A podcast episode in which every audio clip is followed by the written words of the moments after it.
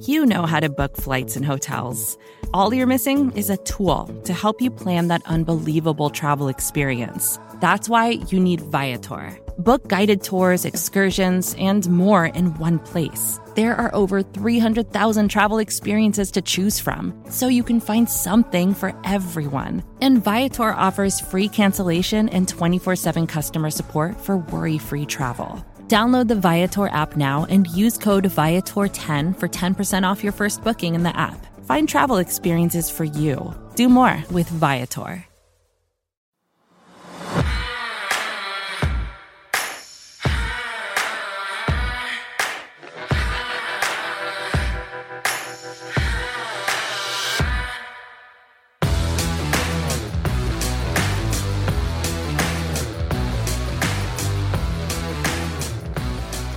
Yep, here we go. It's the Tuesday Show, a new edition of the Arrowhead Pride Podcast. I'm Pete Sweeney, sitting here with Shawn. Shawn, a new show to the podcast channel. How's your week going so far? Oh, man, great week. Anytime you can cap a week off with Red Friday, Red Saturday, Red Sunday, with the Chiefs bringing home in front of their home crowd a big victory against a very, very competitive Eagles team. I think that's the best way to start your week. Yeah, an all-red everything situation this week for Chiefs fans. And, I could tell that you guys have been very excited on Twitter, and for good reason. Power rankings are coming out today. Chiefs are within the top three pretty much everywhere. So it's an exciting time to be a fan of the Kansas City Chiefs. And what this Tuesday show is going to be about is Shawn and I will go back, we'll review the film, which we already did, and we're going to come at you with some new takeaways that maybe we didn't see the first time around. Shawn, you've been in the film room before. How important is it to see the All-22 film? I mean, you can only speak about it once you experience it, because you see things as far as coverage, as far as gap responsibility, little nuances that offenses, defenses are doing to try to get you out of position. But it's not until you see that All-22 do you see how all those things intertwine to see a missed tackle, a misassignment, a big play that you should have gotten, or a missed opportunity by offensive defense to make a really big play. And just a few of those, as you can tell on Sunday, will cost you the game. That's right. And another thing we'll be doing on this Tuesday show, besides the takeaways from the film, is also reviewing some of the bigger parts of Andy Reid's Monday press conference. There was a number of things he said yesterday, so we'll get into that in the second half of the show. So first things first, along with the Chiefs being regarded potentially as one of the top teams in the league, pretty much across the board, as you see, the power rankings are coming out on website after website. There's been analysis when it comes to Kareem Hunt. And Adam Schefter of ESPN yesterday on NFL Live said through two games, this is the best player in football. Shawn, now that you've watched the film from this Eagles game, what have you learned about Kareem Hunt in game two? I think he's you get what you see. He's a guy who plays very instinctively. He has a low power base, awesome balance, awesome feel for the football, very patient runner. So the comparisons to the Emmitt Smiths of the world and the comparisons to all these great running backs, I don't think they're just coaches talk anymore. I think that the kid really sees himself as being one of the best running backs in the league, not only this year, but I mean, it's hard to always tag history, but he has all the tools. You got to make sure he's consistent, and he has to bring it every week. But one of the things I saw on film was his blocking. He's actually passionate about going blocking. A few times we saw him blocking for Thomas or blocking for Hill on one of our jet sweeps. And he gets up in that linebacker's face like on the same linebacker, like he knows what he's doing right there. So there's no prima donna in him. He's a hard-working running back. Now, this was a different type of game for Hunt than the first game. The first game, he exploded. It was a 246-yard record-breaking effort. This week, only 13 carries for 81 yards. He did have the two touchdowns, which were impressive. Of course, the 53-yard touchdown. And before that, it was a little bit of a different game for Hunt. Yeah, it was kind of a pick, picking. Just kind of a little bit of yards here, a tackle for. I mean, that defensive front was so aggressive coming after him. Those linebackers were filling the gaps. It was all he could do sometimes just to get back to the line of scrimmage, much less break a long run. But when they gave him the opportunity, like I said, when they gave him the opportunity to showcase his top-end speed and his vision, he made him pay. And that 52-yard run was a backbreaker. And then he finishes off later on in the game with a powerful, exciting 2-yard run to find pay dirt to seal the game. Now, you talk about Patrick Mahomes, maybe an Eric Hosmer. Is this the new big star in Kansas City, you think, in your opinion? I mean, he's one of them. The thing about being a star is you got to be as bold and brash off the field as you're on. I don't see that with him. I see him as being a humble guy. Now, Chris Jones, on the other hand, Travis Kelce, they have personalities for about three teams. And so I think that they're going to let those guys, and you know what Andy Reid says over and over again is he wants his guys to let their personality show. This guy, Kareem Hunt, is just a hardworking, blue-collar, humble. Just keep giving me the ball. Keep feeding me. I get strong as the game go on. I'll do anything. I'll cover punts. I'll cover kicks. I'll do whatever I have to do to make this team win. And that's something you just don't find in this day and age in the NFL. Well, we will see if Kareem Hunt can keep it up. I want to bring up somebody you just mentioned, Chris Jones, defensive lineman for the Chiefs. Some really funny commentary after the game saying he was running to Overland Park after the interception. But this was without a doubt the best game of his career. What did you see on the tape? Chris Jones is the guy, we call it the Chris Jones countdown, right? 4 tackles, 3 sacks, 2 forced fumbles, and then an interception. So he's just counting it down. He's putting this. It's like the NFL equivalent of the cycle. The cycle. He hit the cycle when it comes to D linemen. But Chris Jones, I mean, he's a guy. He's having a lot of fun out there, and you rarely find guys on the defensive line playing in the trenches where it's so tough, it's so physical, it's so that dog-eat-dog world. It's that gridiron grunt type mentality to be down in those trenches. You don't find guys smiling. You don't find guys having a great time in there. It's almost that do-or-die type mentality. And so he's a breath of fresh air for a guy like me to see a guy having that much fun and that much enthusiasm about playing the game in only his second year. And like you said before, he ain't afraid to tell you about it. Oh, he'll tell you about it, definitely. Another good player for the Chiefs. I want to move on now to Eric Berry. This was a player that the Chiefs lost in Week 1. They're going to have to replace him for the rest of the year after he had Achilles surgery. First things first, I want to hear what Andy Reid had to say, and then, Sean, we'll get to your thoughts. Yeah, I thought we missed him early. I thought it just a matter of the new guys settling down and playing. But I thought Parker did a nice job of he's a quiet guy, but he just relaxed.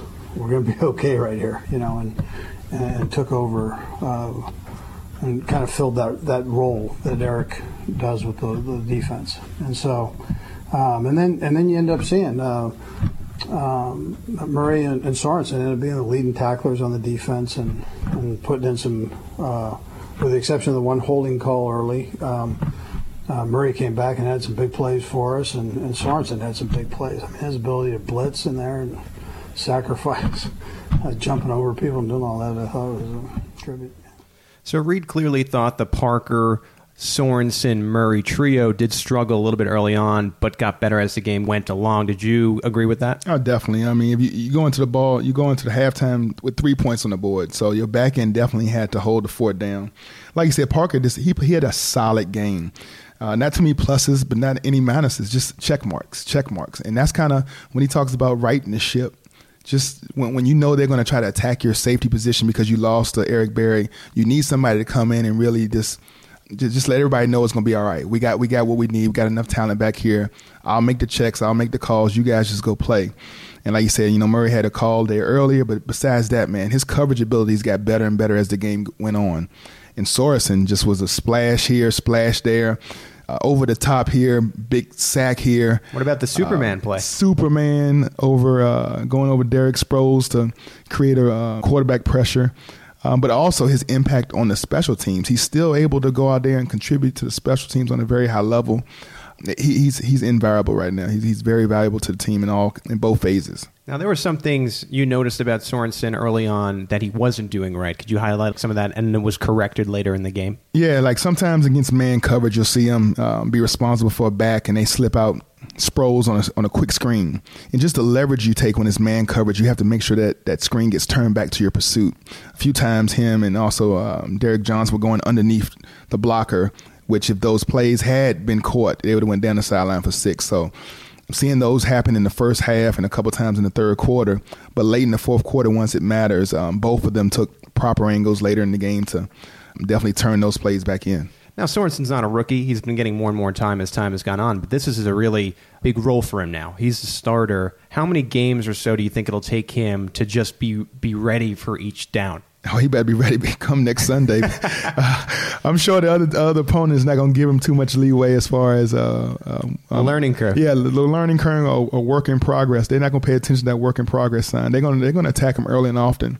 Like I say, and he showed a couple snaps on film that you might want to attack his leverage. And sometimes in coverage, he overran a in and out route. There could have been a first down and some things like that where he just wasn't playing to his leverage, wasn't playing to his help.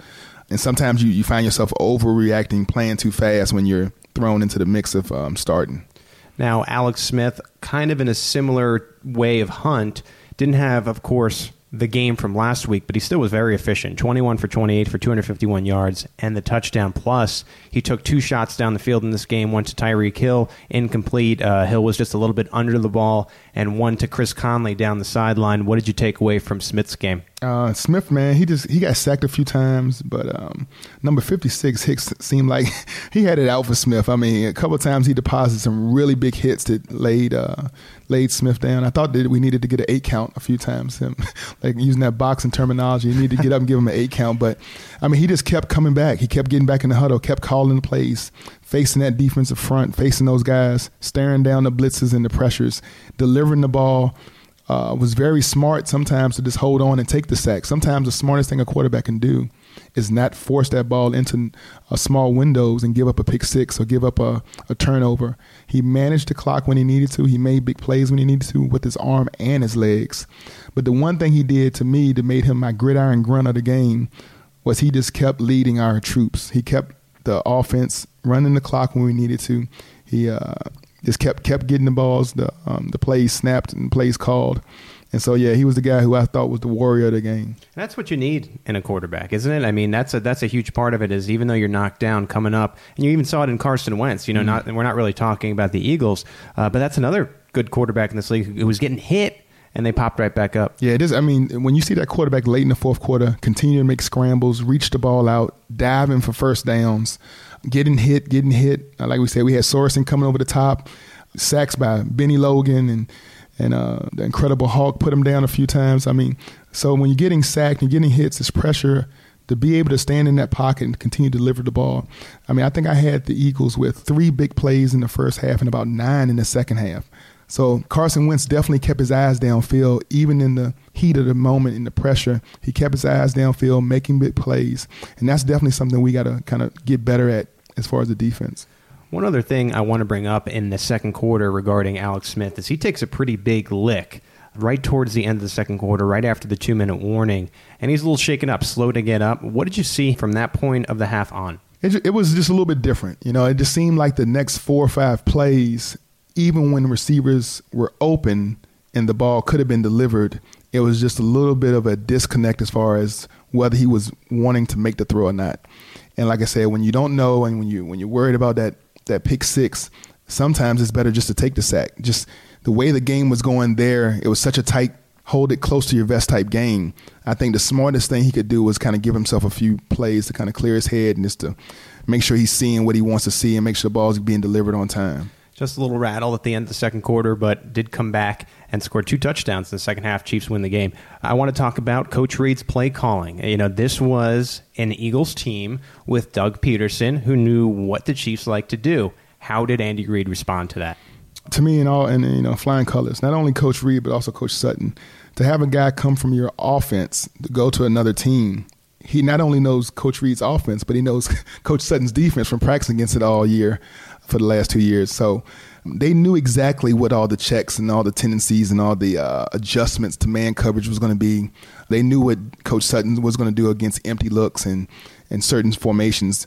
And so they like I said, they created some big plays. They max protect and ran some 2 receiver routes to get their receivers on Phillip Gaines and on Mitchell when they needed big plays. But the Kansas City Chiefs, both offenses and defenses, both on the offense and defensive side, both played really big parts of just doing little nuances, bringing people from different angles and doing some things that I think the Eagles just weren't prepared for.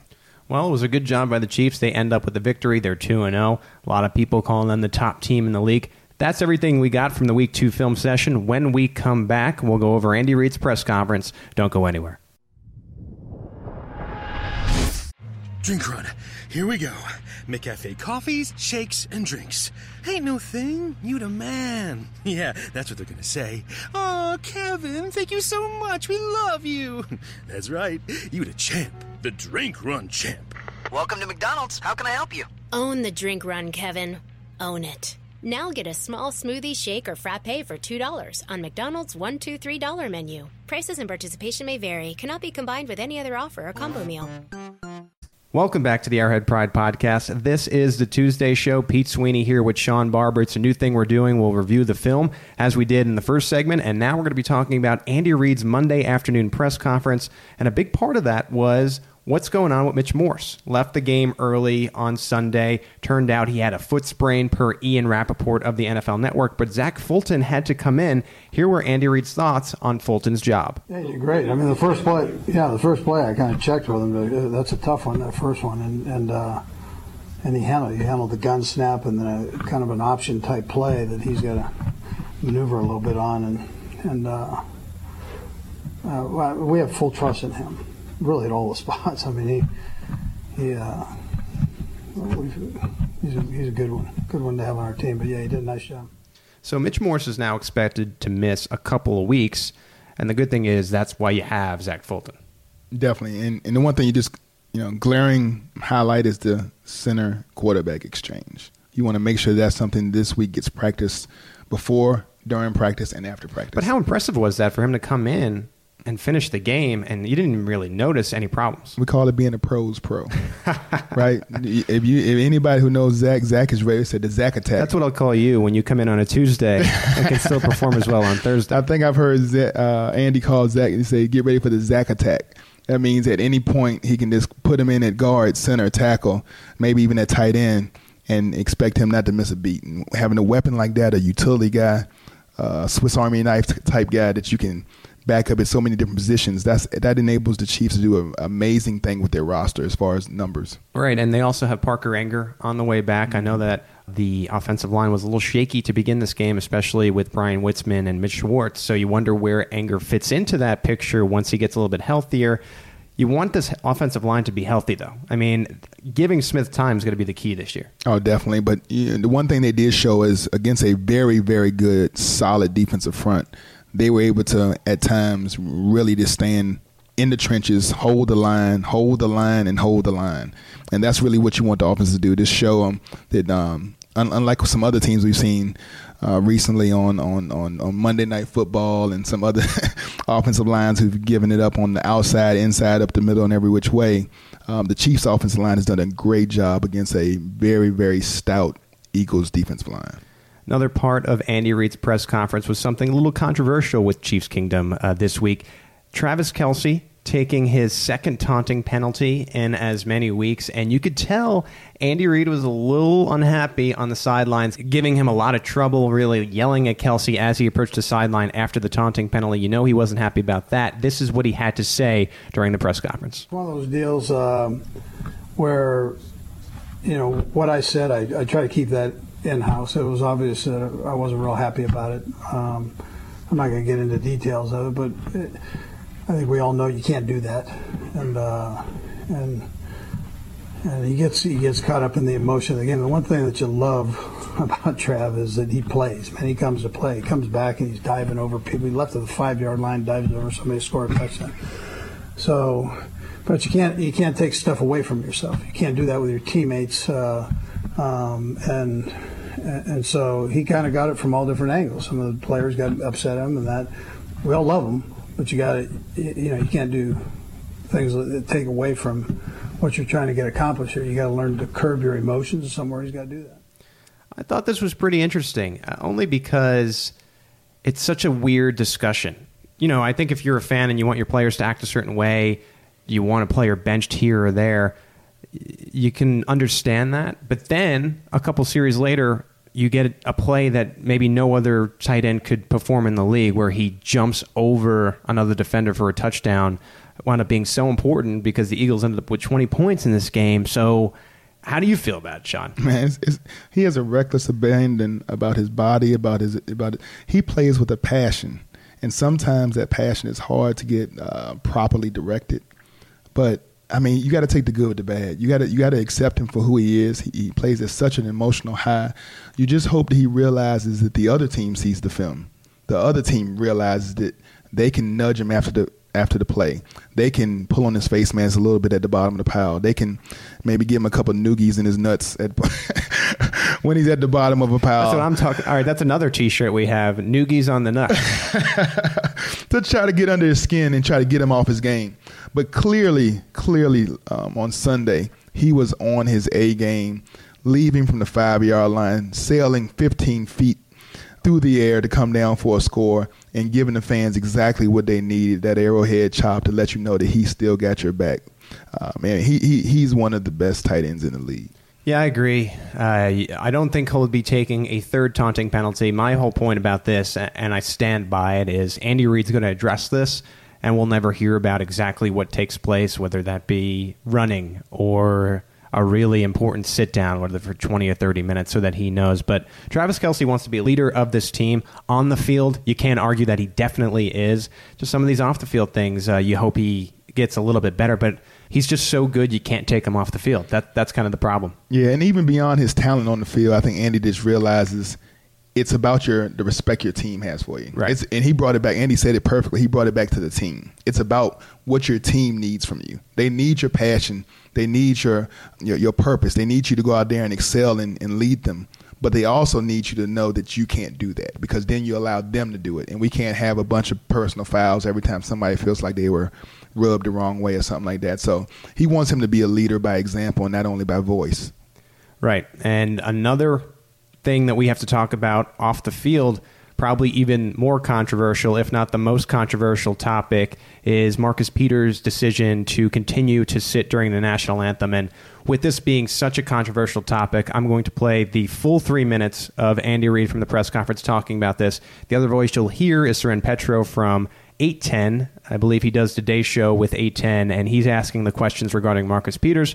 We're going to listen, and then we'll have a healthy discussion, and then we'll close down the Tuesday show of this podcast. So this is Andy Reid on Marcus Peters. I think on Friday you addressed a little bit Marcus Peters not standing for the national anthem. Everyone knows your rights in this country, that you have the right to do it, but he's not talking after games. He's kind of conveniently getting out of the locker room without saying anything.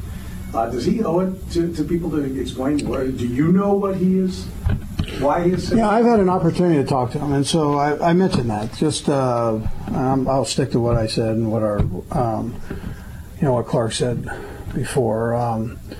But I think he loves kids. I mean, that's his thing. He spends a lot of time in Oakland helping raise, in a rough area, raise these kids. He's got his own football team there, and takes a tremendous amount of pride in that. And that whole community relations. He has a carnival there. People don't understand that. He's got a carnival there. The police work the carnival. Their families come to it. These are the things that I see behind the scenes. So then you go back, and however, everybody has their own beliefs, right? And how they're going to show whatever they're going to show. So that's the great part about this country. Right. And people take it different ways. I get it. I completely get it. He couldn't alleviate. I don't want to get into a debate. I just, as a head coach, I see more than what other people see. And I right or wrong, we're given the opportunity to express ourselves. We all are, and we all don't agree. But when we come together as the Chiefs, as a football team, and nobody. That's not a distraction for our football team. We roll, and we, and so I'm gonna leave it at that. And I don't want to get into a debate over it. That's a debate you're not gonna win either way. It's just because of how it's settled. But Anyways, I understand. I'm not looking for debate. But by him not speaking about it, doesn't that exacerbate the outside distractions? Yeah, well, it's going to, whatever. I mean, people are going to have opinions and, you know, for and against, and yeah. I'm not going to get into all that. And I understand. And look, and I know you want to talk about this, and I know you want to move forward, but that's kind of the point. People don't know what is, like, he's doing this great work in the community. That's good to know. Yeah, so I guess what I'm saying, his big picture is that he's helping raise these kids, and he wants to raise them in a better world. I mean, that was my point. That's, you know, and I'm sure that's probably part of this. And that's as far as I'm gonna go with it. Sure, I'm not gonna go any further. And whether he chooses to speak or not speak, that's his choice. I mean, that's all part of this. This is a tough situation, only because I think Andy Reid likes coaching football, and you know, my mom always said, "Don't talk about religion and politics." And I think in what Andy Reid said at this press conference, he was kind of going in that direction where. It's really hard to take a side either way on this just because of how hot it is and where people have valid points on both sides. And you heard it from Andy Reid. He doesn't want to get into a debate. But at the end of the day, I think we all need to agree, right, that if Marcus Peters wants to do something, he has the right by law to do something. And that was Andy Reid's point. And I think you just got to support that. And it hasn't affected the team. They're playing as good as we've seen maybe in the last, 15, 20 years. So with all that in mind... I don't know. I feel like this should put it to bed, but I just have a feeling that it won't. Oh, it's never going to be put to bed. I mean, racism is something that it speaks volumes, whether you want to speak on it, whether you want to comment on it or not. Having a press conference where Peters invites the media to explain his side of it, that's not the end of it. Right. That won't end anything. All that would do is give... a bunch of radio people, a bunch of media people, a checklist of things to check off on him, pros and cons. And then he's going to have to further detail and explain why he feels the way he does about those things. So it's going down a rabbit hole. It's a never ending story. I agree. So I do appreciate the fact that Coach took us a few moments just to go down a few of the things that Peters does back at his hometown. And so when he wants to choose as an athlete to not stand and to take a seat, ride the bike, whatever he chooses to do, and if you're not giving him the benefit of the doubt of all the things he does off the field, then you shouldn't judge what he does in that minute 45 seconds of his life. He's not doing anything disrespectful for anybody. He's choosing to express himself in a quiet manner. It's not violent. Not non-violent. But he gives so much respect for those that want to decide to stand or not to stand by him just saying, I'm not going to judge anybody else. I'm just not going to speak about it. He is entitled to his own feelings without having to share them with anybody. And that's the one thing I think gets overseen by all of these things is that there is nothing in your contract. There is nothing that is any entertainer as any sports profession. I don't owe it to anybody to explain my own thoughts. There are some things I will share with people for a certain reason, but if I don't feel like sharing my thoughts about any aspect of life, there's nothing that should force me to do it. There's no amount of pressure from the media or the radio, Soren Petro or whoever, should be able to force Marcus Peters to express something that he doesn't want to express. Yeah, and there are positives, I think, to the reaction of the community just because what you see in the community is how highly they regard their Chiefs. So if they may not agree with a certain guy, you know, they're coming out and saying it just because the Chiefs mean so much to them. I think in a way that's a good thing. I don't think you should be getting on Marcus Peters for something he decided, but the support of the community and wanting to know the reason of things like that, of the reason of their players, you know, I think is healthy. And it just goes to show how highly this community regards the Chiefs. And for Marcus Peters to... not speak to the media, I think you had nailed it on the head. If he doesn't want to speak to the media about why he's doing it, just like he has the right to express himself, he has the right to avoid media, avoid having to say whatever he wants to say. Yeah, and I do. I take my hat off, and I do support all the athletes that are standing and sitting.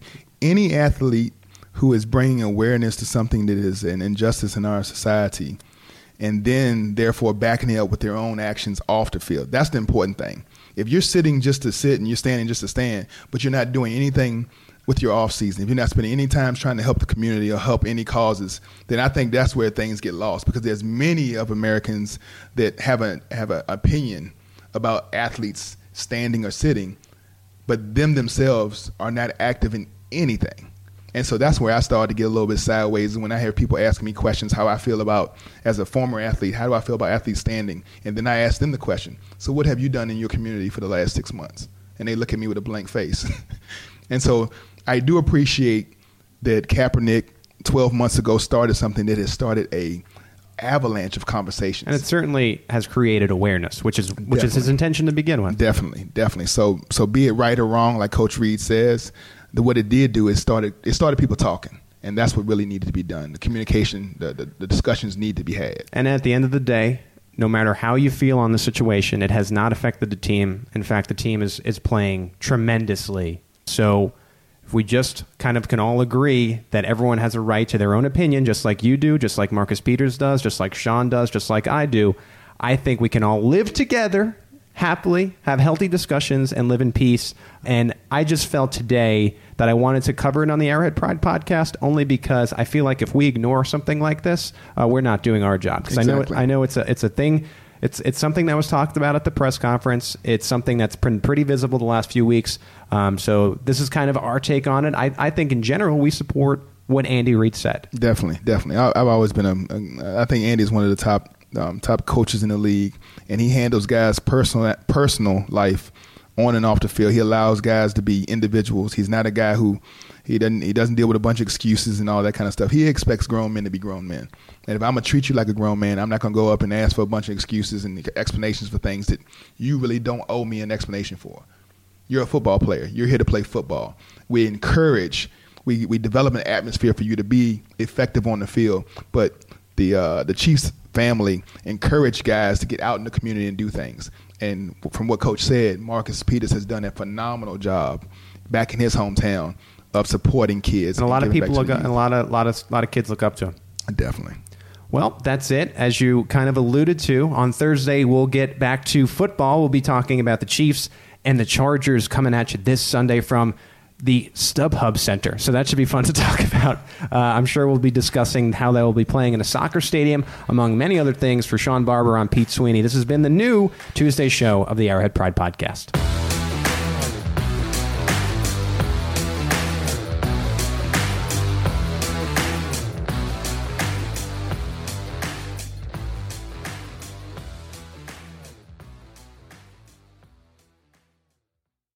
Hi, I'm Mark from Marinda Safeway. We offer great savings on groceries, but did you know we also offer savings at the pump? Earn 10 cents off per gallon when you spend $100 at Safeway stores. Enter your phone number or swipe your club card at the register and earn points. Redeem your rewards at participating Chevron, Texaco, and Safeway gas stations. Maximum gas reward at participating Chevron or Texaco stations is 20 cents per gallon and $1 per gallon at Safeway stations in a single fill-up, up to 25 gallons. Other restrictions and exclusions apply. See complete details at Safeway.com/reward.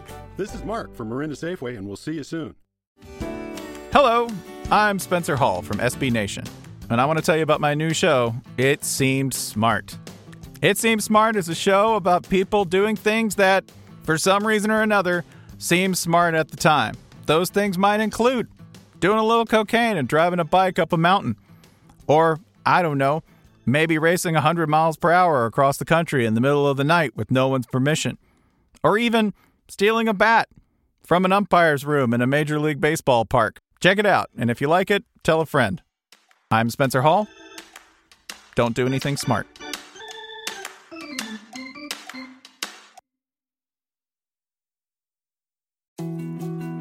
More to-dos, less time, and an infinite number of tools to keep track of.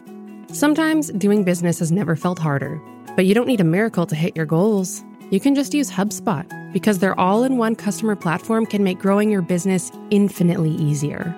Imagine this: high-quality leads, fast closing deals, wildly happy customers, and more benchmark-breaking quarters. It's not a miracle, it's HubSpot. Visit HubSpot.com to get started today.